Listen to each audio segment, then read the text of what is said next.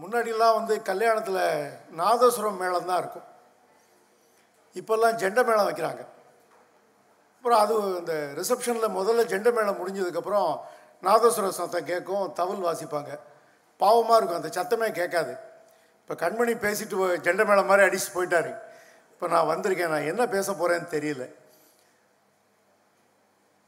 அப்புறம் இந்த நாவலாசிரியரின் இசை அனுபவங்கள் அப்படிங்கிற தலைப்பு இருக்கு இல்லையா அது நான் தேர்ந்தெடுத்ததில்லை. அவங்க கொடுத்தது. அதனால் அதுக்கு நான் பொறுப்பு இல்லை. தலைப்பை ஒட்டியோ வெட்டியோ போகிறதுக்கு எனக்கு சுதந்திரம் இருக்குது அது அவங்க எல்லாருக்கும் முதல்லையே சொல்லிடுறேன். ரங்காராவுன்னு முந்தின தலைமுறை நடிகர் ஒருத்தர் இருந்தார் தெரியுமா? எஸ்வி ரங்காராவுன்னு ஐம்பத்தஞ்சு வயசுலேயே காலமாயிட்டார் அவர். ஆனால் திரையில் வந்து எழுபது வயசு எண்பது வயசு ரோல்லாம் அவர் பண்ணியிருக்கார். ஆரம்பத்தில் அவர் நல்ல ஆகிருதியான உடம்பு ஏதோ ஒரு படத்தில் அவருக்கு ஒரு அப்பா ரோல் கொடுத்துட்டாங்க. அதுக்கப்புறம் பார்த்தீங்கன்னா அவர் வர்ற எல்லா படத்துலையுமே அப்பா ரோலையே தான் பண்ணிகிட்ருப்பார் அது மாதிரி நான் ஒரு ரெண்டு நாவல் இசை சம்மந்தமாக எழுதினேன். அதனால எங்கே போனாலும் இசை நான் நான் வந்து ஒரு இசைக்கலைஞனாக நானே என்னை நினச்சிக்கிற அளவுக்கு ஆக்கிட்டாங்க. அது அப்படி இல்லை. நான் ஒரு இசை ரசிகன் அடிப்படையாக எழுத்தாளன். நாவல்களும் சிறுகதைகளும் கவிதைகளும் கட்டுரைகளும் அபூர்வமாக கட்டுரைகளும் எழுதிக்கிட்டு இருக்கேன்.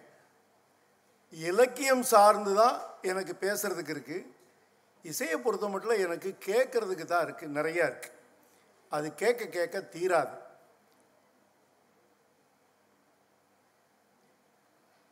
இசை கேட்காம ஒரு காது இருக்கக்கூடாது அப்படின்னு முன்னாடி ஒரு பேட்டியில் சொல்லியிருந்தேன்.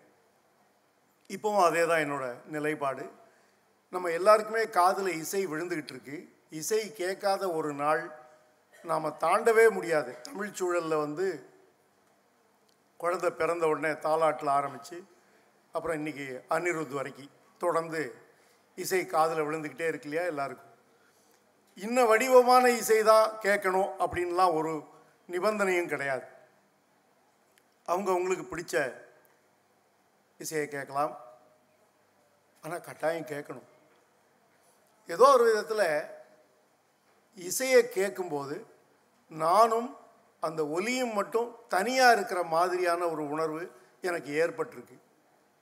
எல்லாருக்குமே அது வேணும். எவ்வளோ பெரிய கூட்டத்தோடு இருக்கும்போதும் நாம் தனியாக மட்டும்தான் இருக்க முடியும். எவ்வளவு தனியாக இருக்கும்போதும் எல்லாரோடையும் சேர்ந்து தான் இருக்க முடியும். அது ஒரு விதமான ரெட்டை நிலை அது. இதை முழுக்க உய்த்து உணர்றதுக்கு இசை வந்து ஒரு கருவியாக இருக்குது அப்படின்னு நான் சொல்லுவேன். நான் ஆரம்பத்தில் எழுதும்போது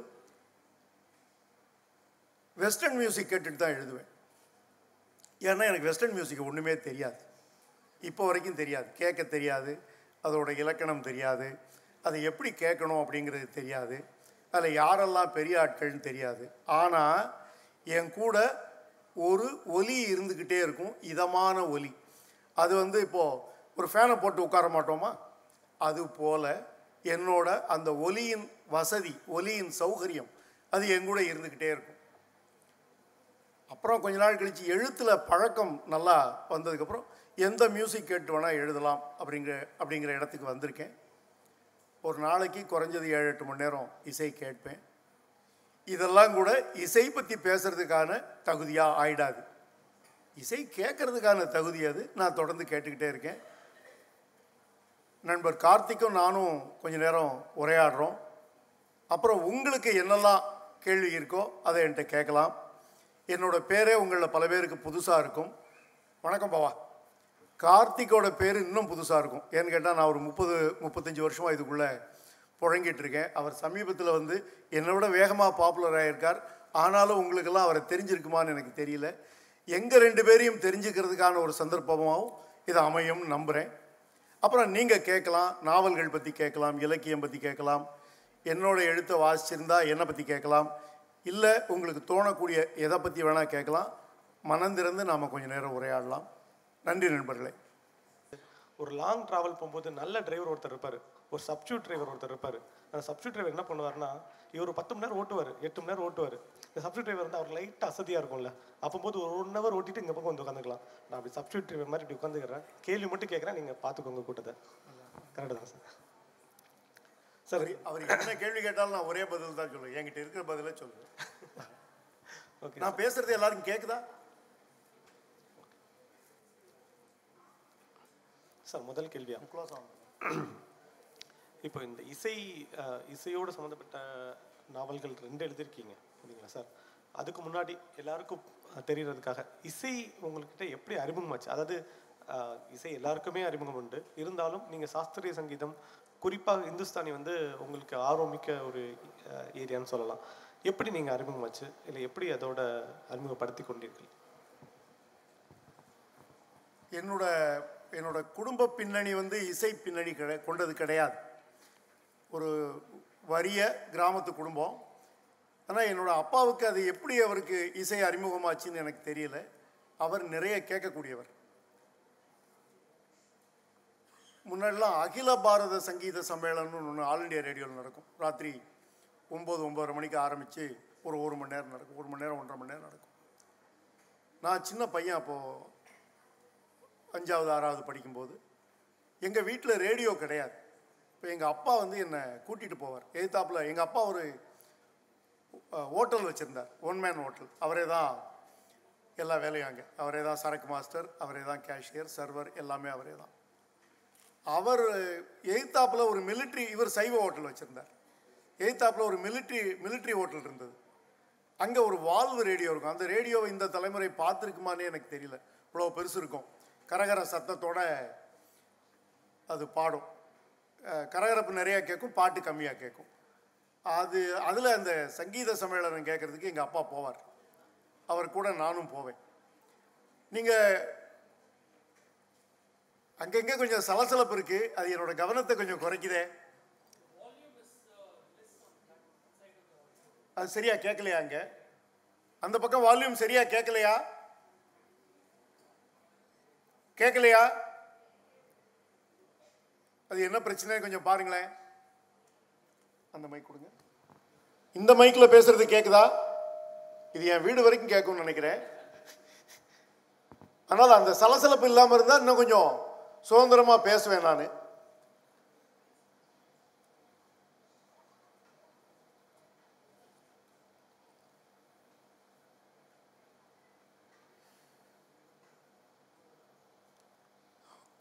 சொன்னவரை பக்கத்தில் இருக்கட்டு பேசுங்க. எதிர்த்த வரிசைக்கெல்லாம் பேசாதீங்க. அதுதான் கவனத்தை ரொம்ப கலக்குது.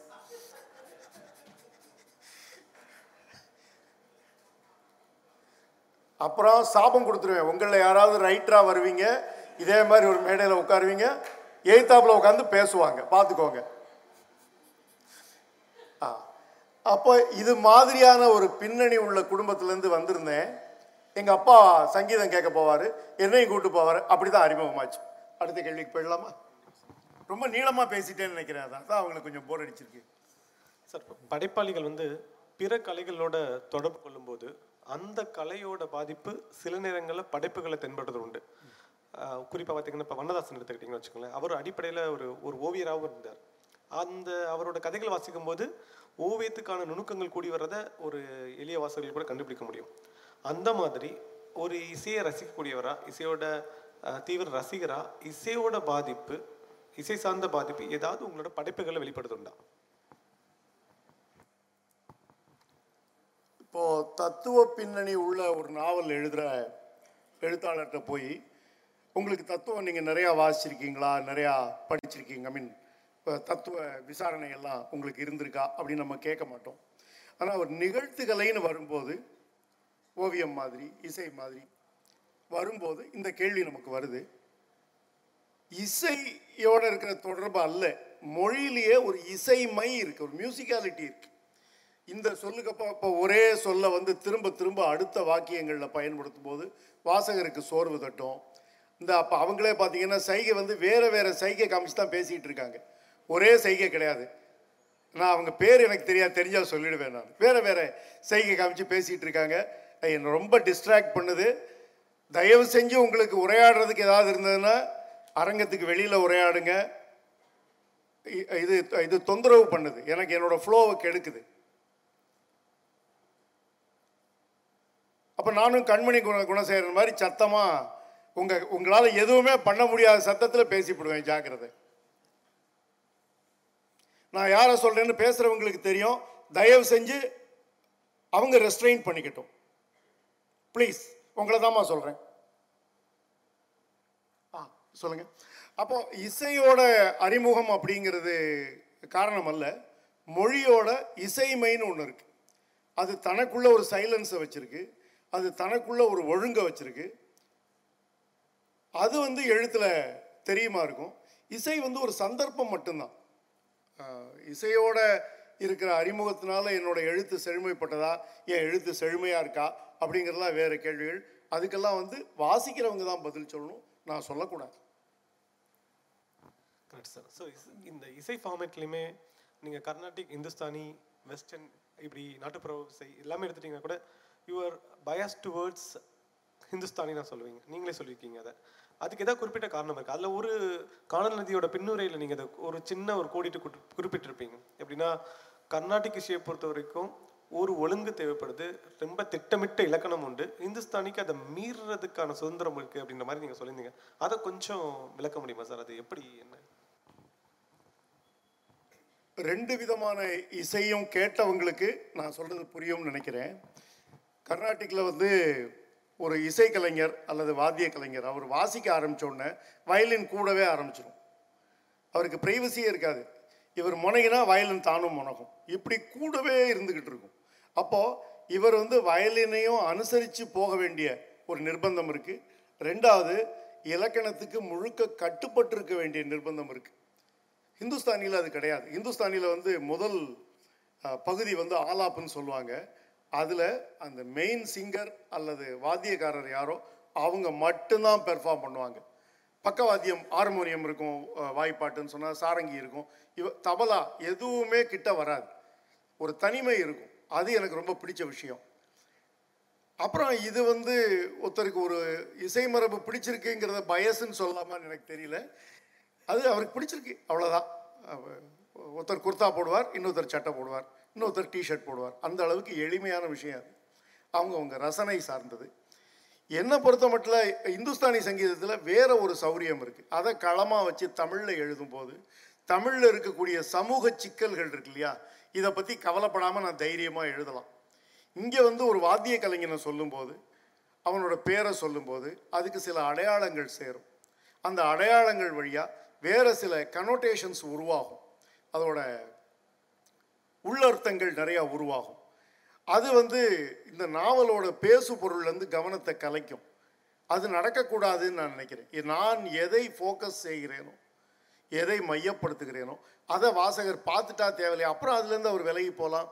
அதோட மறுத்து போகலாம் நிராகரித்து போகலாம். அதெல்லாம் அவரோட சுதந்திரம் சார்ந்தது. குறைஞ்சபட்சம் நான் எதை சுட்டி காட்டுறேன் அப்படிங்கிறத அவர் பார்க்கணும் அப்படின்னு நான் ஆசைப்படுவேன்.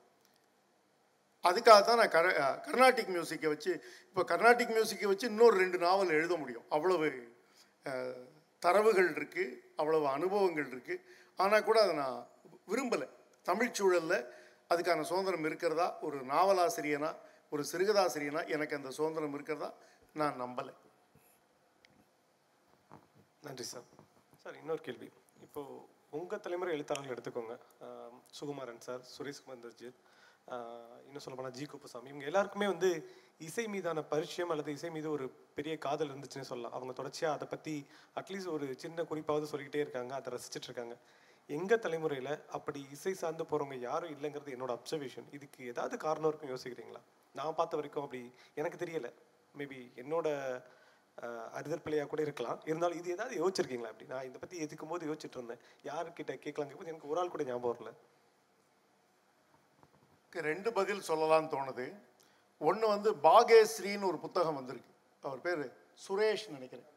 அப்படி ஒருத்தர் எழுதியிருக்கார். யாவரும் பதிப்பகத்தில். அந்த புத்தகத்தை நான் தான் வெளியிட்ட ஞாபகம் இருக்குது அது மாதிரி அங்கொன்றும் இங்கொன்றுமா இசை சம்பந்தமான கதைகளும் எல்லாம் கட்டுரைகளும் எல்லாம் வந்துட்டு தான் இருக்குது ஃபேஸ்புக்லேயே நிறைய பேர் எழுதுகிறாங்க ரெண்டாவது பதிலிருந்து உங்கள் தலைவருக்கு எது மேலே ஆசை இருக்குன்னு தெரியலையே கண்ணா.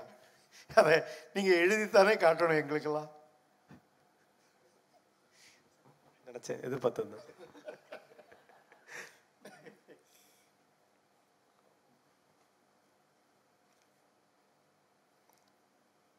இப்போ சார் வாசிப்பு பற்றி வரும்போது ஒரு ஆரம்பல வாச வாசி அஹ், என்னது ஒரு ஆரம்ப ஆரம்ப கட்ட வாசகன் வரான்னு வச்சுக்கோங்களேன். அவங்ககிட்ட வந்து நம்ம என்ன சொல்லுவோம் இந்த மாதிரியெல்லாம் ஆரம்பிக்கலாம். இங்கேருந்து தொடங்கலாம். இவங்கெல்லாம் உனக்கு பிடிக்க ஆரம்பிக்கலாம். அது ரெண்டு விதமான மூணு விதமான ஸ்கூல்ஸ் இருக்குது எந்த ஸ்கூல் உனக்கு ஒத்து வருதோ அதுக்கு ஏற்ற மாதிரி வாசிப்பை தொடங்கலாம்னு ஒரு ஒரு சில அறிமுகம் கொடுப்போம். இப்போ இசை சார்ந்து இப்போ நான் வந்து இசை கேட்க ஆரம்பிக்க அதாவது என்ன சொல்றேன்னா எல்லா திரைப்பட பாடல்கள் கேட்குற மாதிரி ஒரு இசை கேட்குறது ஒரு விதம்னா கூட ஒரு சாஸ்திரிய சங்கீதத்தை அதற்கான நுணுக்கங்களோடு ஒரு அறிவார்ந்த தேடல் சேர்ந்து ஒரு இசையை ஆரம்பிக்கணும்னா என்ன மாதிரி ஒரு அட்வைஸ் நீங்கள் கொடுப்பீங்க? இசை பற்றின நுட்பங்களும் நுணுக்கங்களும் தெரிய தெரிய நீங்கள் இசையை விட்டு விலகி போயிடுவீங்க அப்படின்னு தான் நான் நினைக்கிறேன். என்னென்னா அடிப்படையாக அது ஒரு புலனுக்கான அனுபவம் காது. அதை நம்ம வந்து மூளைக்கு யோசிக்கிறதுக்கான அடையாளம் காண்றதுக்கான வேற ஒன்றா நம்ம அதை மாற்றிக்கும் போது கவனம் பூரா அங்கே போயிடுது. உதாரணமாக ஒருத்தர் பாடிக்கிட்டு இருக்காரு இது என்ன ராகம்னு கண்டுபிடிக்கிறதுலே என் கவனம் போச்சுன்னு சொன்னாக்க நான் அதை தூய்க்க முடியாது இல்லையா? நான் என்னை பொறுத்த மட்டும் ஒரு பாமரனோட பார்வையிலேருந்து தான் இசை கேட்டுட்டு இருக்கேன். எனக்கு சில ராகங்களோட பேர் தெரியுங்கிறது சந்தர்ப்பவசமானது. இப்போ இங்கேயே பார்த்தாக்க தொடர்ந்து இப்படி பார்த்தே பேசிகிட்டு இருக்கேன். சில முகங்கள் ரெஜிஸ்டர் ஆகுது. இப்போ அந்த அந்த முகம் சம்மந்தமாக எனக்கு ஒரு பரிச்சயம் இருக்குல்ல வெளியில் போனாக்க இந்த இடத்துல இந்த முகம் உட்காந்துருந்தது அப்படின்னு ஒரு ஞாபகம் வரும் இல்லையா? அந்த அளவுக்கு சில ராகங்களோட பேர்கள் தெரியுது சில அடையாளங்கள் தெரியுது. அவ்வளோதான் அதுவும் தெரியாமல் இருந்திருந்தா இப்போ ஜெய கிருஷ்ணமூர்த்தி சொல்கிறாரு can you see a crow without the word crow அப்படிங்கிறார். காக்கைங்கிற வார்த்தை இல்லாமல் காக்கையை உன்னால் பார்க்க முடியுமா? அப்படின்னு கேட்குறார் ஒருவேளை பார்த்தா பார்க்க கிடைச்சா அது காக்கையாக இருக்காது. ஆனால் காக்கையாக இருந்து எனக்கு அது பார்க்க கிடைக்கும் போது பார்த்த பல விஷயங்களுக்கு அப்பால் வேறு என்னென்னமோ தெரியலாம். அப்போது ஒன்றும் இல்லை நான் வந்து ஆஸ்திரேலியாவில் வந்து விதவிதமான பறவைகளும் மல மலர்களும் விலங் விலங்குகளும் இருக்குது அப்படின்னு சொல்கிறாங்க அதில் எதையுமே நான் பார்த்ததில்லை இல்லையா? அந்த ஊருக்கு போயிட்டேன்னா இந்த பேர்கள் இல்லாமல் தானே பார்ப்பேன். அப்போ நான் என்ன பார்ப்பேனோ அப்படி நான் இருக்கிற இடத்துலையே பார்க்க முடியுமா? அப்படிங்கிறது ஒரு சேலஞ்சு அது வந்து ஏதோ ஒரு விதத்தில் ஞாபகத்திலேருந்து தரிச்சுக்கிட்டு அறிவுலேருந்து தரிச்சுக்கிட்டு கலையை நம்ம மாடர்ன் பெயிண்டிங் எல்லாம் பார்க்கும்போது பெரும்பாலும் அப்படி தான் பார்க்குறோம். நமக்கு நிறங்கள் பற்றி எதுவுமே தெரியாது. இந்த நிறத்துக்கு என்ன அழுத்தம் அல்லது அர்த்தம் அப்படிங்கிறது நமக்கு தெரியாது. இந்த வடிவம் என்ன சொல்லுதுன்னு தெரியாது. முழுக்க குழப்பமாக இருக்கக்கூடிய ஒரு நவீன ஓவியத்தை பார்க்கும்போது நாம் அப்போ தான் ஓவியத்தை பார்க்குறோம். அதுக்கு அதுக்கு முன்னாடி பார்த்தது எல்லாமே ஒரு போர்ட்ரேட்டை பார்த்தோம்னு சொன்னாக்க அதில் சிவபெருமான் இருந்தாருன்னா சிவபெருமானை பார்ப்போம். இயேசுநாதர் இருந்தால் இயேசுநாதரை பார்ப்போம். ஓவியத்தை பார்க்கறதுங்கிறது ஓவியம் பற்றி ஒன்றும் தெரியாமல் இருக்கும்போது தான் நடக்குமோ அப்படின்னு தோணுது. அதைத்தான் வந்து நவீன ஓவியம் வலியுறுத்துதோ அப்படின்னு தோணும் எனக்கு ஓவியம் பற்றி ஒன்றுமே தெரியாது. ஆனால் நான் ஆசையாக பார்ப்பேன். ஒரு ஓவியருக்கும் இன்னொரு ஓவியருக்குமான வித்தியாசம் தெரிகிற அளவுக்கு நான் பார்த்துருக்கேன். பார்த்துருக்கேன் அவ்வளோதான் அதை பற்றி தெரிஞ்சுக்கிட்டது இல்லை இசைக்கும் அதே தான் சொல்வேன் நான். எந்த கலைக்கு நீங்கள் அந்த கலையோட விமர்சகராக இருந்தால் அல்லது அந்த க அந்த கலையில் செயல்படக்கூடியவராக நீங்கள் உங்களுக்கு ஆசை இருந்தால் மட்டுமே இந்த நுட்பங்கள் நுணுக்கங்கள்லாம் தெரிஞ்சுக்கிட்டால் போதும். அப்படி இல்லைன்னா அது ஒரு நேரடியான எளிமையான புலன் அனுபவம் மட்டுமே. அப்போது ஒரு ஒரு காற்று அடிக்கும்போது நீங்கள் அது எந்த திசையிலேருந்து வருதுன்னு நினைப்பீங்களா? இது என்ன சீசனோட காற்றுன்னு நினைப்பீங்களா? அது உங்களை வருடுறதுக்கு அனுமதிச்சுட்டு நீங்கள் இருப்பீங்கல்ல. இதுபோல் கலையோட எல்லா வடிவங்களையும் அனுமதிக்கலாம். இலக்கியத்தையும் சேர்த்து தான் சொல்கிறேன் சார் இப்போ நீங்கள் சொன்ன பதிலேருந்து ஒரு கேள்வி. இப்போது நான் அனுபவிக்க மட்டும் செய்கிறேன் இசை அப்படின்னா நான் அதுக்கான எனக்கான அறிமுகம் என்னவோ என்னோட புலப்படுதல் என்னவோ அதுவும் நிறுத்திக்கிட்டா ஓகே. இப்போ இசையை பற்றி அடிப்படையாக வச்சு ரெண்டு நாவல் எழுதும்போது நீங்கள் அப்படி எழுதிட முடியாதுங்கிறது என்னோட எண்ணம். ஏன்னா இப்போ இதே நாவல் காணல் நதியாக இருக்கட்டும் அல்லது நினைவுது காலமாக இருக்கட்டும் ஒரு தேர்ந்த இசை ரசிகரோ அல்லது இசை கலைஞரோ வாசிக்கும் போது அவருக்கு இடரக்கூடாது நம்ம ரொம்ப கவனமாக நீங்கள் எனக்கு தெரியும் உங்களை பற்றி ரொம்ப கவனமாக இருப்பீங்க. ஒரு ஒரு இது கூட தகவல் பிள்ளையாவோ பொறுப்பிள்ளையாவோ போயிடக்கூடாதுன்னு சொல்லிட்டு. அப்போ எப்படியான கவனம் நீங்கள் எடுத்துக்கிறீங்க? அல்லது என்ன சிக்கலாக இருக்குது உங்களுக்கு இந்த மாதிரி ஒரு துறை சார்ந்து ரொம்ப தீவிரமான ஒரு உரையாடல் நிகழ்த்தும் போது அது நாவலாக ஒரு படைப்பாக கொண்டு வரும்போது. கேள்வி தெளிவாக சொல்லிட்டேன்னு தெரில வணக்கம் கபிலன். இப்போ இசை பற்றின நாவல் எழுதும்போது அதுக்கான முன் அனுபவம் ஒன்று இருக்குது அதுக்கான தயாரிப்பு ஒன்று இருக்குது அதுக்கான தரவுகள் இதுவரைக்கும் சேகரித்ததும் இந்த நாவலை முன்னிட்டு நான் சேகரிக்கக்கூடிய தரவுகளும் எல்லாமே இருக்குது ஒரு ஓவியரை பற்றி எழுதியிருந்தால் இதை தானே பண்ணியிருப்பேன்? ஒரு நடன கலைஞரை பற்றி எழுதியிருந்தாலும் இதைத்தானே பண்ணியிருப்பேன். அப்போது ஒரு நாவலாக அதுக்குள்ளே எந்த அளவுக்கு நம்பகத்தன்மை உருவாகுது எந்த அளவுக்கு தகவல்கள் செறிவாக இருக்குது எந்த அளவுக்கு தகவல்கள் நேர்மையாக இருக்குது அப்படிங்கிறது எல்லாமே ரெண்டாம் பட்சமானது. இது தெரியாத ஒருத்தர்கிட்ட வந்து இது போய் சேரும்போது என்னவாக இருக்குது அப்படிங்கிறது தான் முக்கியம். இப்போ கானல் நதி வந்து ஒரு தோற்று போன கலைஞனின் கதை. அப்போ அதை சொல்லும்போது அவனை பற்றின எந்த அடையாளத்தையும் சொல்லாமலே அவன் என்னெல்லாம் பண்ணான் அவன் எப்படி தோத்து போனாங்கிறத சொல்லிட்டாலே அது நாவலாயிடும். அப்புறம் இது ஒரு கழை கூத்தாடிக்குன்னு சொல்லலாமே. இல்லையா? ஒரு இப்போ தெருக்கூத்து கலைஞனோட வம்சத்தில் வந்து ஒரு புதிய ஒரு தெருக்கூத்து கற்றுக்கிறதுக்கு ஒருத்தன் போகிறான் நல்லா கற்றுக்கிறான் நல்லா ஆடுறான் தோற்று போயிட்டான். அவனை வச்சு இந்த நாவல் எழுதான் இந்த நாவலோட செய்தி வந்து அந்த தோல்வி தான் அந்த தோல்வி அந்த தோல்வியை பார்த்து அவன் ஏன் போனான்? அவனை எது தோக்கடிச்சது? இந்த இந்த இந்த புதிர் அல்லது இந்த மர்மம் இருக்கு இல்லையா? இதுதான் அந்த நாவலாகுது இன்னொரு நாவல் சொன்னீங்க நினைவுதிர் காலம்னா. அந்த நாவல் வந்து உலக புகழ் பெற்ற ஒரு இந்துஸ்தானி வயலின் கலைஞரை பற்றி எம். எஃப் ஹுசேனை பற்றி எழுதியிருந்தாலும் அப்படி தான் எழுதியிருப்பேன். உலக புகழ் பெற்ற ஒரு இந்திய ஓவியர் பற்றி எழுதியிருந்தா அல்லது இளம் வயதிலே இறந்து போன அப்போ அமிர்தா ஷேர்கில்னு ஒரு அம்மா இருந்தாங்க. அவங்கள பற்றி எழுதியிருந்தாலும் அதே மாதிரி தானே எழுதியிருப்பேன். அப்போது நாவலாசிரியனோட வேலை இருக்கு இல்லையா? அது வந்து வேற ஒன்று. நம்ம அதை பற்றி பேசணும்னு சொன்னாக்க நிறைய நேரம் பேசலாம். அவன் எந்த விதமாக தரவுகளை சேகரிக்கணும் அதை எந்த விதமாக மொழிக்கு கொண்டு வரணும் எந்த அளவு அதை கடினமாக்கணும் அல்லது எந்த அளவுக்கு எளிமையாக்கணுங்கிறதெல்லாம் வந்து அந்தந்த எழுத்தாளர் முடிவு பண்ணுற விஷயம் அது. அது என்னன்னு சொன்னாக்கா கிருஷ்ணா ஸ்வீட்ஸில் வாங்குற மைசூர் பாகும் அடையார் ஆனந்தபவனில் வாங்குற மைசூர் பாகும் ஒரே மாதிரி இல்லை இல்லையா? அது மாதிரியான அது ஒரு ஒரே நேரத்தில் தொழில் நேர்த்தியும் தொழில் ரகசியமும் சார்ந்த விஷயம் அது. பப்ளிக்கில் கேட்டேன்னு நினைக்கிறேன். சரி சார். அதை தனி உரையாடல வச்சுக்கலாம். சார் இப்போ இசை சம்மந்தமாக நீங்கள் கட்டுரைகளோ அல்லது அது சம்மந்தமான உங்களோட உங்களோட ரசனை சார்ந்த கட்டுரைகள் எதுவும் எழுதுன மாதிரி எனக்கு தெரியல. அப்படி ஏதாவது எழுதுகிற எண்ணம் இருக்கா? இல்லை தவிர்க்கிறதுக்கு ஏதாவது ஸ்பெசிஃபிக் காரணமும் இருக்கா? இசை சார்ந்து கற்ற ஒரு கற்ற நீள கட்டுரை எழுதியிருக்கேன். காலச்சோடில் ஒரு மலரில் வந்தது. தமிழ் சினிமா இசையை பற்றி நான் எழுதின கட்டுரை அது. அதில் என்னதான் நடந்திருக்கு அப்படின்னு எனக்கு தோணின வரைக்கும் எனக்கு பார்வைக்கு பட்ட வரைக்கும் எழுதியிருந்தேன். எனக்கு பிடிச்ச கட்டுரை தான் அது. ஆனால் நான் தொடர்ந்து இசையை பற்றி பேசிக்கிட்டே இருக்கும்போது நான் சாஸ்திரிய இசை மட்டுமே கேட்குறவேங்கிற மாதிரி ஒரு ஒரு ஒரு தோற்றம் உருவாயிருக்கு இல்லையா? அது அப்படி இல்லை. நான் எம்எஸ் விஸ்வநாதனோட பரம ரசிகன் விஸ்வநாத ராமூர்த்தியோட ஜி ராமநாதனோட பழைய சிஆர் சுப்பிரமணியோட பாடல்களில் ரொம்ப தோஞ்சி கேட்டவன். தமிழ் சினிமா பாட்டிலேருந்து தான் நான் சாஸ்திரிய இசைக்கு வந்தேன். ஒரு ஒரு பாட்டு குன்னக்குடி வைத்தியநாதன் இசையமைச்ச ஒரு பாட்டு மதுரை அரசாளும் மீனாட்சின்னு ஒரு பாட்டு.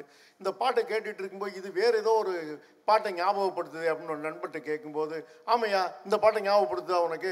ரெண்டு காப்பியா? அப்படின்னாரு. ஓ இதான் காப்பியா? அப்படி நமக்குள்ள முகங்கள் பற்றி ஒரு ஆல்பம் இருக்குது ஒருத்தரை ஒரு கூட்டத்தில் பார்க்குறோம் அந்த முகம் மனசில் பதிஞ்சிருது. அடுத்த கூட்டத்தில் பார்க்கும்போது இவர் நம்ம அந்த கூட்டத்தில் பார்த்தோம். இவர் பேர் என்னது? இவர் இதெல்லாம் கேட்டார் அப்படின்னு ஞாபகத்துக்கு வருது இல்லையா? இப்படி முகங்கள் சம்மந்தமாக சின்ன வயசுலேருந்தே ஒரு தொகுப்பு உருவாகிக்கிட்டே இருக்கு. முகங்கள் சம்மந்தமாக பருவங்கள் சம்மந்தமாக நாட்கள் தேதிகள் சம்மந்தமாக சம்பவங்கள் சம்மந்தமாக உள்ளுக்குள்ளே வந்து இப்படி ஒரு ஆல்பம் உருவாகிக்கிட்டே இருக்கு ஒருத்தர் இப்படி ஒலி சம்மந்தமாக உள்ள ஒரு ஆல்பம் இருக்குது நமக்கு ஒரு பூனையோட சத்தத்துக்கும் காக்காயோட சத்தத்துக்கும் எப்படி வித்தியாசம் தெரியுது? பூனையை பார்த்ததுக்கு அப்புறமா கண்டுபிடிக்கிறோம். காக்காயை பா அது போலவே ஒவ்வொரு ராகத்துக்கும் ஒரு சத் சப்த அமைப்பு இருக்குது ஒரு ஒலி அமைப்பு இருக்குது இது உள்ளுக்குள்ளே ஸ்டோர் ஆகும்போது இதுக்கு நான் உள்ளுக்குள்ளே ஒரு பேர் வச்சுக்கிறேன். காக்காக்கி காக்காயின்னு பேர் வச்ச மாதிரி இந்த ராகத்துக்கு தேஷ் அப்படின்னு பேர் வச்சுக்கிறேன். இதுக்கு ரஞ்சனி அப்படின்னு பேர் வச்சுக்கிறேன். இதெல்லாம் வெறும் பேர்கள் மட்டுமே. இந்த பேர்களை வச்சு நான் அடையாளம் கண்டுக்கிறேன். அவ்வளோதான் ஸோ அதை தாண்டி பெருசாக ஒன்றும் இல்லை. ஆனால் சினிமா பாட்டுகள் வழியாகவே ஒருத்தர் இந்த இடத்துக்கு வந்துட முடியும். சினிமா பாட்டுகளை தொடர்ந்து கேட்கும்போது இப்போ வந்து ரஹ்மானோட பாட்டுகளில். என்ன? சினிமா பாட்டுகளில் வந்து கொஞ்சம் நீர்த்து இருக்கும். அது வந்து பாமர ரசனைக்கு ஏற்றபடியாக அதை கொஞ்சம் டைல்யூட் பண்ணி கொடுத்துருப்பாங்க. சுத்தமான கல்யாணி சுத்தமான சாருகேசி அப்படின்லாம் இருந்து அது ஒரு காலகட்டம் இருந்தது. பழைய பாகவதர் எம் கே தியாகராஜ பாகவதர் படங்களில் வந்த பாட்டுகள்லாம் அது மாதிரி சுத்தமான அந்த ராகம் வழுவாமல் அப்படி இருக்கும்.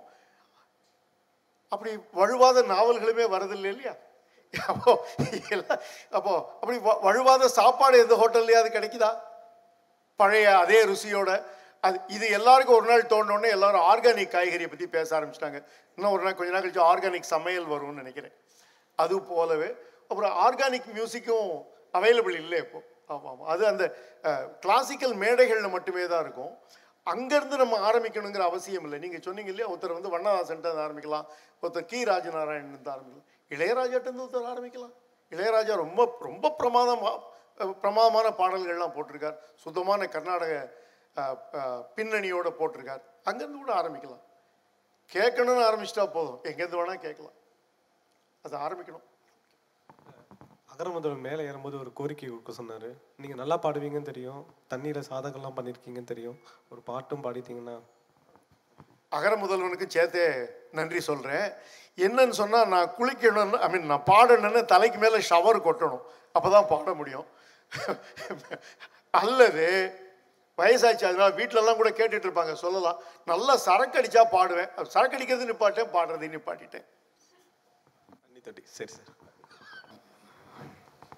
First is you said இந்த ரெண்டு புக்ஸ் எழுதுகிற அளவுக்கு என்கிட்ட கான்டென்ட் ஆன் கர்நாடிக் மியூசிக் இருந்தும் ஐ டோன்ட் திங்க் த சுதந்திரம் for that exists who should give you that சுதந்திரம் or who is denying you that சுதந்திரம் ஏதோ ஒன்று உங்களை விட்ரா பண்ண வைக்குது இல்லையா? இப்படி எழுதாமல் இருக்கிறதுக்கு என்ன ஏதோ ஒன்று விட்ரா பண்ண வச்சுருந்துருக்கலாம் இல்லையா? இது ஒன்று ரெண்டாவது என்னென்னா கர்நாடிக் மியூசிக் வந்து இந்த பிரதேசம் சார்ந்தது. இது பலருக்கும் தெரிஞ்ச தரவுகள் இருக்கும். அதில் நான் குழப்பம் பண்ணுறதுக்கான வாய்ப்புகள் ரொம்ப அதிகம். அதை விட முக்கியமான காரணம் இந்துஸ்தானி கேட்டு பழகின காதுக்கு கர்நாடிக் கேட்குறது கஷ்டமாக இருக்குது நான் ரொம்ப சூஸியாக தான் கேட்குறேன். பழைய ஸ்டால்வர்ட்ஸ் கேட்குறேன். மதுரமணியை கேட்பேன் டிகே பட்டமாள் கேட்பேன் எம்டி ராமநாதன் கேட்பேன். இந்த தலைமுறையில் சஞ்சய் சுப்ரமணியனை விரும்பி கேட்குறேன். எஸ்பி ராம்னு ஒருத்தர் இருந்தார். அவரை சஞ்சய் அளவுக்கு பாப்புலர் ஆகலை அவரை கேட்பேன். அவ்- அவ்வளவு என்ன சொல்கிறது ரொம்ப குறைவான அளவுக்கு தான் நான் கேட்குறேன். ஹிந்துஸ்தானி மியூசிக்கில் அப்படி இல்லை. இப்போ ஆரம்பித்து நான் சா நைட்டு பத்து மணி வரைக்கும் பேச முடியும். அவ்வளோ கேட்டிருக்கேன். அவ்வளோ ஆசை இருக்குது நாவலாக வர்றதில் இருக்கக்கூடிய சுதந்திரமின்மை வேற. அதை பொதுவெளியில் நான் சொல்ல மாட்டேன். அதை சொல்ல மாட்டேன். அது சொல்ல முடியும்னா தான் எழுதவே எழுதியிருப்பேனே. ஸோ ஆக்சுவலாக I been listening to lot of music here in Madras and Tamil Nadu but இங்கே Hindustani music concerts don't happen at all in fact இந்த whole of the season there's only one concert one Hindustani concert so I'm just wondering how how do you get to access Hindustani music இங்கே இருந்துட்டு அப்படின்னு கேட்க மிக நல்ல கேள்வி ரொம்ப சந்தோஷமாக இருக்கு அமரர் சுந்தர் ராமசாமி இருக்கார் இல்லையா அவரை நான் எண்பதுகள்லேயே அவரோட அவருக்கு நான் அறிமுகமானேன் அவரோட அவரை பார்க்குறதுக்கு நாகர்கோவில் போவேன் அவர் வந்து ஒரு நல்ல தொகுப்பு வச்சுருந்தார் பழைய பாகிஸ்தானி அலி பிரதர்ஸ் பீம்சென் ஜோஷி இந்த பேர்கள்லாம் முத முதல்ல அங்கே தான் கேட்குறேன் அப்புறம் அதை வந்து ஒரு கேசட்டில் அப்போல்லாம் வந்து கேசட்டில் ரெக்கார்ட் பண்ணி எடுத்துக்க முடியும் அதுக்கான சென்டர்ஸ் எல்லாம் இருந்தது. பண்ணி கொடுத்தார்.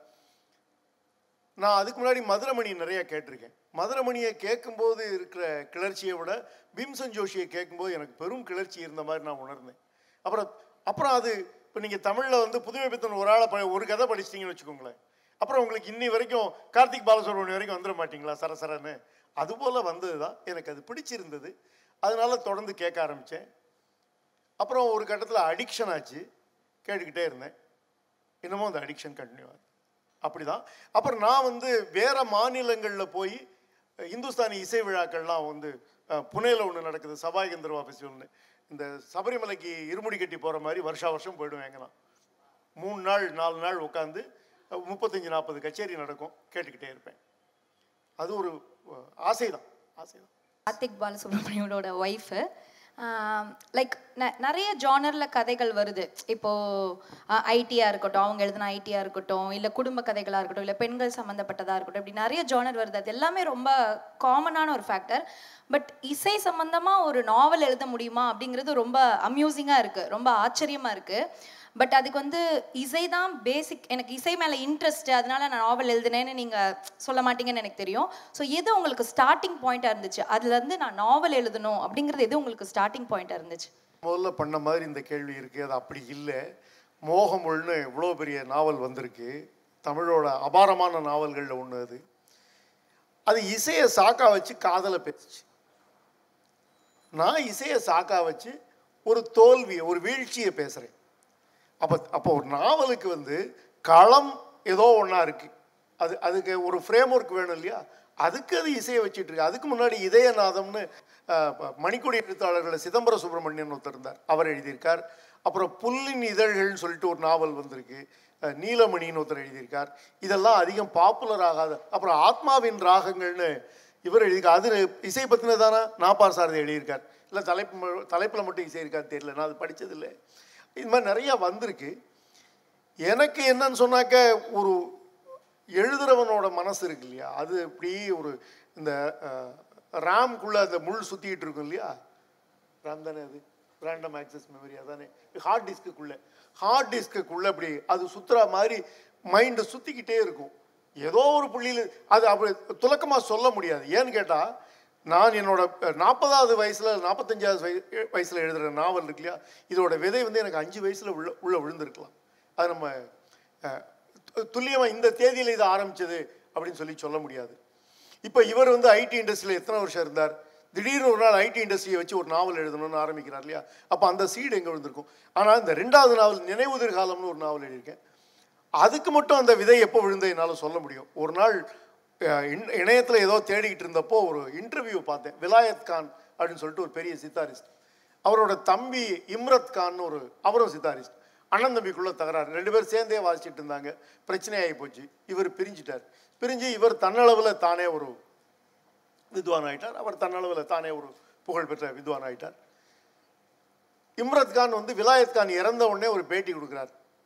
அந்த பேட்டி நீள பேட்டி அது ஒரு கிட்டத்தட்ட ஒரு நாலு பக்கத்துக்கு போச்சு. ரொம்ப சுவாரஸ்யமாக இருந்தது படிச்சுட்டே இருந்தேன் அப்போது அந்த அண்ணன் தம்பி தகராறு எனக்கு ரொம்ப பிடிச்சிருந்தது. அப்போது அதை வந்து ஒரு நாவலாக எழுதலான்னு தோணுச்சு. நான் அந்த பின்னுரையிலையும் அதை சொல்லியிருக்கேன். அதுலேருந்து அந்த விதை விழுந்தது. அது அது எனக்கு அந்த அந்த பேட்டி எனக்கு கொடுத்த இன்னொரு சுவாரஸ்யமான விஷயம் என்னென்னா அது இசையை பற்றி எழுதுறதுக்கு என்னை தூண்டினது மட்டும் இல்லை அந்த ஃபார்மெட் எனக்கு ரொம்ப பிடிச்சிருந்தது. மொத்த நாவலையுமே நான் ஒரு பேட்டியாக எழுதியிருக்கேன். அது கொடுக்கக்கூடிய சேலஞ்ச் இருக்கு இல்லையா? நீங்கள் ஒரு ட்ரெடிஷ்னல் நாவல் ஒன்று எழுதும்போது நீங்கள் கிளைமேக்ஸை பார்த்து கூட்டி போய்கிட்டே இருப்பீங்க. ஒவ்வொரு அத்தியாயத்துலேயும் அது வளர்ந்துக்கிட்டே போகும். ஒரு இடத்துல போய் படீர்னு தெரிக்கும். அப்போ அந்த இடத்துல நாவல் முடிஞ்சு போகும். இது ஒரு பேட்டியில் எங்கேருந்து கிளைமேக்ஸை பார்த்து கூட்டு போகிறது அப்போது ஒவ்வொரு அத்தியாயத்துலேயும் ஒரு கிளைமேக்ஸ் உருவாகும். அப்போ இதை எழுதுறது எனக்கு ரொம்ப ப்ளஷரபுளாக இருந்தது. ரொம்ப கஷ்டமான ஒரு அடவை பிடிக்கிற ஒரு டான்சியஸ் மாதிரி. அந்த சுவாரஸ்யத்துக்காகவும் சேர்த்து அதை எழுதினேன்னு சொல்லலாம். வணக்கம் சார் வணக்கம். பத்திரிகன் சமீபத்தில் படித்தேன் அப்படியா?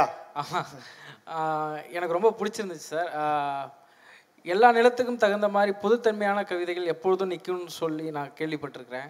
இதை நீங்கள் எழுதும்போது பார்த்தீங்கன்னா எனக்கு இது ஒரு அந்நிய கவிதையை மொழிபெயர்ப்பு செஞ்ச மாதிரியே இல்லை. என்னோட கவிதையை என் மொழி கவிதையை படித்த மாதிரி இருந்துச்சு. இதை நீங்கள் ரொம்ப காலத்துக்கு முன்னாடி மொழிபெயர்த்ததா திரு அகரமுதல் இருபது வருஷம் ஆச்சு. கேட்டிருக்கேன். ஆனால் இன்றைக்கும் அதோட பொலிவு நல்லா இருக்குது. இதுக்கான நூல்வனம் அவருக்கும் நன்றி சொல்லிக்கிறேன். இந்த தருணத்தில். பிரமாதமாக போட்டிருக்காரு. எல்லாரும் வாங்க வேண்டும். சார் இதை மொழிபெயர்க்கும் போது உங்களோட மனநிலை என்னவா இருந்துச்சு சார்? நல்ல கேள்வி. எத்தனை அழுத்தம் மனசுக்குள்ள இருக்குமோ அதே அளவுக்கு மொழிபெயர்ப்புக்கும் இருக்கும். இதில் என்னன்னா ஒரு நாவல் அல்லது சிறுகதையை இந்த அவர் எழுதியிருந்தாருன்னா வேற மாதிரி இருந்திருக்குங்க அப்படின்னு நம்ம சொல்ல முடியும். ஐ மீன் சொல்ல முடியாது. ஏன்னா இது ஒரு மைண்டோட கற்பனை. அது இது. மொழிபெயர்ப்புக்கு அப்படி இல்லை. மொழிபெயர்ப்பை பொறுத்த மட்டும் நான் மொழிபெயர்க்கும் போது என்னோட சொல் கிடங்கு இருக்கு இல்லையா? என்கிட்ட ஒரு சொல் தொகுப்பு நான் இத்தனை வருஷமாக சேகரிச்சுட்டு வந்திருக்கேன் இல்லையா? அதுலேருந்து ஒரு வார்த்தையை பயன்படுத்துவேன். நீங்கள் மொழிபெயர்க்கும் போது வேறு வார்த்தையை பயன்படுத்துவீங்க. அதனால் இது ரொம்ப ஆர்பிட்ரரியானது அந்த புத்தகம் நல்லா இருக்குன்னு சொன்னாக்க அதை ஒரிஜினலாக எழுதின சென் கவிகள் இருக்காங்க இல்லையா? அவங்களோட பெருமை அது. நான் எடுத்துக்கிறதுக்கு ஒன்றுமே இல்லை. நான் அவங்களுக்கு தமிழ் மொழியில் அவங்கள ஒலிக்க விட்டேன் அப்படிங்கிறது மட்டும்தான் எனக்கு எனக்கு தோணின விதமாக ஒலிக்க விட்டேன் அவ்வளோதான் வணக்கம் சார். நான் தங்கஜெய் சக்திவேல் ஒரு மிக முக்கியமான ஒன்று சொல்ல வந்தீங்க. அந்த நேரத்தில் நம்ம தோழர்கள் பேசுனதுனால அதை டப்புன்னு அடுத்த ஜம்ப் போயிட்டீங்க. அது என்னன்னா இந்த வாழ்வு பெட்டியை பற்றி சொன்னீங்க. வாழ்வு ரேடியோவை பற்றி சொன்னீங்க. பால் ரேடியோ இவ்வளோ பெருசாக இருக்கும் அப்படின்ற மாதிரி சொல்லிட்டு அதை பற்றி விரிவாக ஏதோ சொல்ல வந்தீங்க. அது அப்படியே அடுத்து அந்த பேசுனதுனால இடையூறில் போயிருச்சு. அதை கொஞ்சம் இன்னும் விரிவாக சொன்னீங்கன்னா நல்லாயிருக்கும் ஆமாம் அது இந்த ரெப்ரொடக்ஷன் இருக்கு இல்லையா? இசையை எனக்கு மீட்டு பதிவு செய்து மீட்டு தருதல் இருக்கு இல்லையா? அதுலேயும் என்னென்னமோ நடந்துக்கிட்டு இருக்கு. நம்ம பார்க்க சிடின்னு ஒன்று வந்தது. நம்ம பார்க்க அது காணாமல் போயிடுச்சு. அப்படி அது ஒரு வேற ஒரு துறை அது.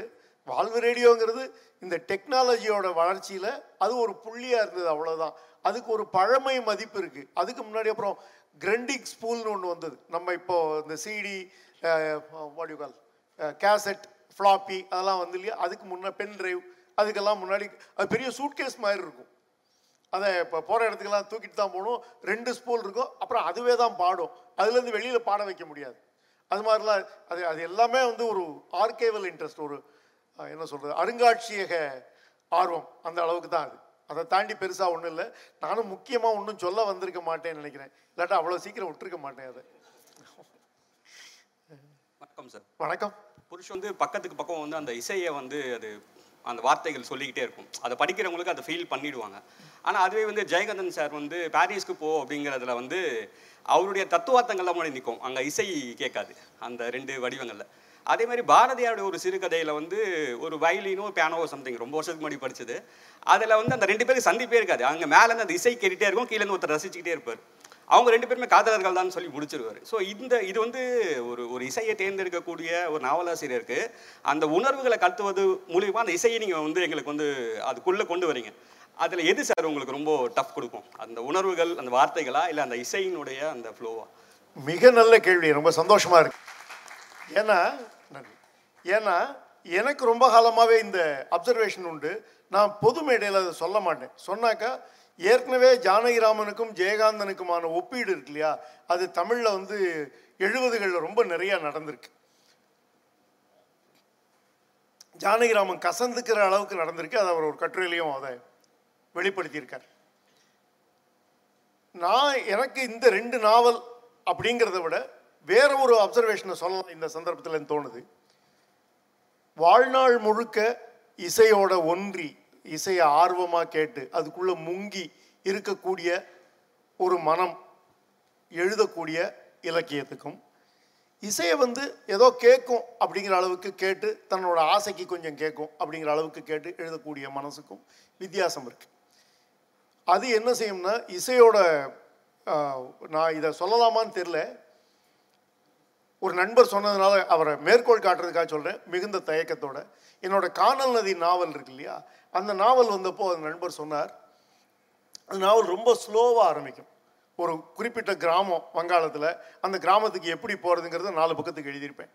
இப்படி மெல்ல ஆரம்பித்து திடீர்னு ஏதோ ஒரு கட்டத்தில் ஒரு ஸ்பீட் எடுத்து அப்புறம் ரொம்ப ஸ்பீட் எடுத்து திடீர்னு முடிஞ்சு போகும். இப்படியான ஒரு அமைப்பு அந்த நாவலில் இது நான் விரும்பி செஞ்சதில்லை. அதனால் அதனால நான் இதை பெருமிதமாலாம் எடுத்துக்க முடியாது. அந்த நண்பர் சொன்னார் இந்துஸ்தானி மியூசிக்கில் அவங்க பாடுற மாதிரியே இருக்குது கச்சேரி கேட்குற மாதிரியே இருக்குது அவங்க ஒரு ராகத்தை அப்படி தான் ஒரு இருபது நிமிஷம் ஆல் ஆஃப் பண்ணுவாங்க ரொம்ப ஸ்லோவாக இருக்கும். அப்புறம் விளம்பித காலம்னு சொல்லிட்டு ரெண்டாவது கதிக்கு போவாங்க. அப்புறம் துரித காலம்னு மூணாவது கதிக்கு போவாங்க. அப்புறம் அதிதுரித காலம்னு நாலாவது கதிக்கு போவாங்க. முடிஞ்சு போகும்.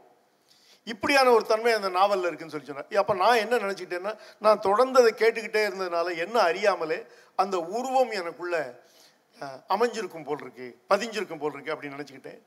ஜெயகாந்தனை பொறுத்த மட்டும் ஜெயகாந்தன் சமூக பிரச்சனைகளை எந்த அளவுக்கு விவாதிப்பாரோ அவரோட எழுத்தில் அதே அளவுக்கு தான் இசையை பற்றியும் விவாதிச்சிருக்கார் அப்படின்னு நான் சொல்ல ரொம்ப ஒரிஜினலான விவாதம் ஒரிஜினலான விசாரணை. அதில் சந்தேகம் இல்லை. ஆனால் பாரிஸ்க்கு படிச்சுட்டு பாரிஸ்க்கு போ படிச்சுட்டு ஒருத்தர் மியூசிக் கேட்க போவாரா அப்படின்னு கேட்டால் எனக்கு சந்தேகம் தான். ஆனால் மோகமுள் படிச்சுட்டு ஒருத்தர் இசை கேட்க போகிறதுக்கான வாய்ப்பு அதிகம். அப்படி தான் நான் சொல்லுவேன். இந்த கேள்வி நீங்கள் கேட்டதுக்காக திரும்ப ஒரு தடவை உங்களுக்கு நன்றி சொல்கிறேன் நான். தேங்க்யூ சார் வணக்கம் சார். என் பேர் குற்றாலிங்கம். இப்போ ம- மோகமுல் ரொம்ப பிடிச்ச ஒரு நாவல். அந்த மோகமுல்ல இசையோடைய specific contribution to the interpretation of நாவல்ன்றது என்ன அளவுக்கு சார் அதில்? அதாவது அந்த மியூசிக் இல்லாமல் வேறு ஆர்ட் ஃபார்மோ இல்லை மியூசிக் இல்லாமல் இருந்தாலும் அந்த நாவல் நம்ம இன்டர்பிரேட் பண்ணுறதுல அதாவது வந்து குறை இருக்குமா? மியூசிக்கோடைய ப்ரெசன்ஸ் என்ன? அந்த அந்த நாவலில் உண்மையான அதோடைய ரியல் ப்ரெசன்ஸ் எந்த அளவுக்கு இம்பார்ட்டன்ட் மோகமுள்ளோட ஒரு பின்புலம் மட்டும்தான். மோகமுள் இசையோட ஒரு பின்பு இசை வந்து மோகமுள்ளோட ஒரு பின்புலம் மட்டும்தான். அது இசையை பற்றி விவாதிக்கிறதுக்கான ஒரு களமாக அது அமையலை நாவல். நீங்கள் இப்படி யோசிச்சு பாருங்க. பாபு வைத்தின்னு அப்பா பையன் இருக்காங்க இல்லையா? அவங்க ரெண்டு பேரும் இசையே கேட்கல அவங்க சாதாரணமாக வந்து அவர் ஏதோ ஒரு தொழில் பண்ணுறார் அல்லது ஒரு என்ன மாதிரி ஒரு பேங்க் கிளார்க்காக இருந்தார். அவர் பையன் வந்து ஐடி இண்டஸ்ட்ரியில் வேலை செய்கிறான் நான் இருபது வயசில் அந்த நாவலை படிக்கும்போது நான் பாபுவாக இருந்து படித்தேன் நீங்கள் உங்களையே அறியாமல் நீங்கள் ஏதோ ஒரு கதாபாத்திரமாக இருந்து தான் ஒரு நாவலை படிக்க முடியும். முழுக்க வெளியில் வச்சு படிக்க முடியாது. குறைஞ்சபட்சம் நீங்கள் எழுதுகிற ஆளாக இருந்தீங்கன்னாக்கா இந்த விபத்து தவிர்க்க முடியாது. அப்போது நான் என்ன பண்ணேன்? இருபது வயசில் நான் பாபுவாக இருந்து படித்தேன் எனக்கு ஐம்பது வயசு ஆகும்போது என்னாச்சு? என் பையன் பாபு ஆகிட்டான் நான் வைத்தியம் ஆகிட்டேன் அப்போது பாபுவை ஹேண்டில் பண்ணுறது அல்லது பாபுவோட உடன் இருக்கிறதுக்கு எனக்கு அந்த வைத்திய உதவிகரமாக இருந்தார். அப்போது அந்த நாவல் அந்த இடத்துல மட்டும் முடிஞ்சிடல. நீங்கள் யோசிச்சு பாருங்கள் நான் இருபது வயசில் படிக்கும்போது எனக்கு யமுனா என்னவா இருந்திருப்பா? முப்பது வயசில் படிக்கும்போது என்னவா இருந்திருப்பா? இப்போ இந்த வயசில் யமுனாவை நினச்சி பார்க்கும்போது பாவம் தோணுது சார். இந்த இந்த ரசவாதம் அந்த நாவலில் நடந்துகிட்டு இருக்கு. இதுக்கு ஒரு களம் ஏதோ ஒரு ஒரு திறமையில சினிமாவை காட்டுறோம் இல்லையா? அப்படி ஒரு திரையாக தான் அது செயல்பட்டிருக்கு. சினிமா வேற. திரை வந்து இசை. அவ்வளவுதான். என்ன? அவருக்கு இசையில் ஆர்வம் இருந்ததுனால இசையை ரிலேட் பண்ணி ரிலேட் பண்ணி அதில் வரக்கூடிய ஒரு வலியன் பறவையோட சத்தம் ஒரு பஸ்ஸு போகிற சத்தம் ஒரு கிணத்து ராட்டையோட சத்தம் இப்படி எல்லாத்தையும் வந்து சங்கீதத்தோட வேற வேற வடிவமாக அவர் வந்து பார்த்து நமக்கும் காமிச்சிருக்கார். அப்புறம் அதில் அவர் வந்து தோயறார் இல்லையா? ஒரு உணர்வு பூர்வமாக தோயக்கூடிய பத்திகள் இருக்கு இல்லையா? அது வழியாக தான் நான் ட்ராவல் பண்ணுறேன் மியூசிக் வழியாக இல்லை. ஆனால் உள்ளுக்குள்ளே அது ஒரு மியூசிக் மாதிரி கேட்டுக்கிட்டே இருக்கு. நான் உங்களுக்கு சரியான பதில் சொன்னேன்னான்னு தெரியல. சார் எனக்கு அதோட பேக்ரவுண்ட் தான். அது main that's not core of the novel அது பெரிஃபரல் எக்ஸாக்ட்லி எக்ஸாக்ட்லி இப்போ நீங்க வேற ஒரு உதாரணம் வச்சு பார்த்தா உங்களுக்கு அது புரியும். தில்லானா மோகனாம்பாள் படம் வந்தது இல்லையா? ஆமாங்க சார் அது தொடர்கதையா வந்தது விகடன்ல. நான் படிச்சிருக்கேன். ராயல் சைஸ்ல இவ்வளவு பெரிய புக் அது. படிக்க ரொம்ப சுவாரஸ்யமா இருக்கும். அதை படித்தோம்னா மோகமுள்ளையும் படித்தோம்னா ரெண்டுக்குமான வித்தியாசம் தெரியும். அது எந்த அளவுக்கு பாப்புலிஸ்டிக்காக இருக்குது எந்த அளவுக்கு ரஞ்சகமாக இருக்குது நான் ரஞ்சகமாக இருக்கிறத குத்தம்னு சொல்லலை. அது வந்து ஒரு ஒரு எழுத்தாளரோட உரிமை அவரை வாசிக்கிற வாசக தரப்போட உரிமை அவங்க கொண்டாடுறதுக்கான அவங்களோட சுதந்திரம் சார்ந்தது அது. அதை பற்றி பேச்சே இல்லை. ஆனால் ரெண்டுக்கு வித்தியாசம் இருக்குது நான் தில்லானா மோனாம்பல் படம் பார்த்துட்டோ அல்லது நாவல் படிச்சுட்டோ நான் அடுத்த நாள் வந்து ஒரு நாட்டிய கச்சேரி பார்க்க போக மாட்டேன் ஆனால் மோகமுள் படிச்சுட்டு ஒரு பாட்டு கேட்டு பார்ப்போமே அப்படின்னு எனக்கு தோன்றதுக்கு வாய்ப்பு இருக்கு.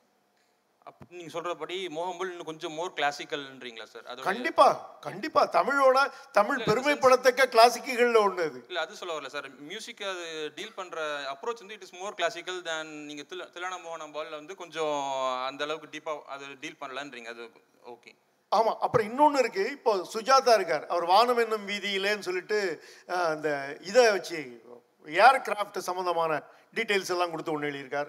பாலகுமாரன் பயணிகள் கவனிக்கவும் சொல்லிட்டு ஏர்போர்ட்டை வச்சு எழுதியிருக்கார்.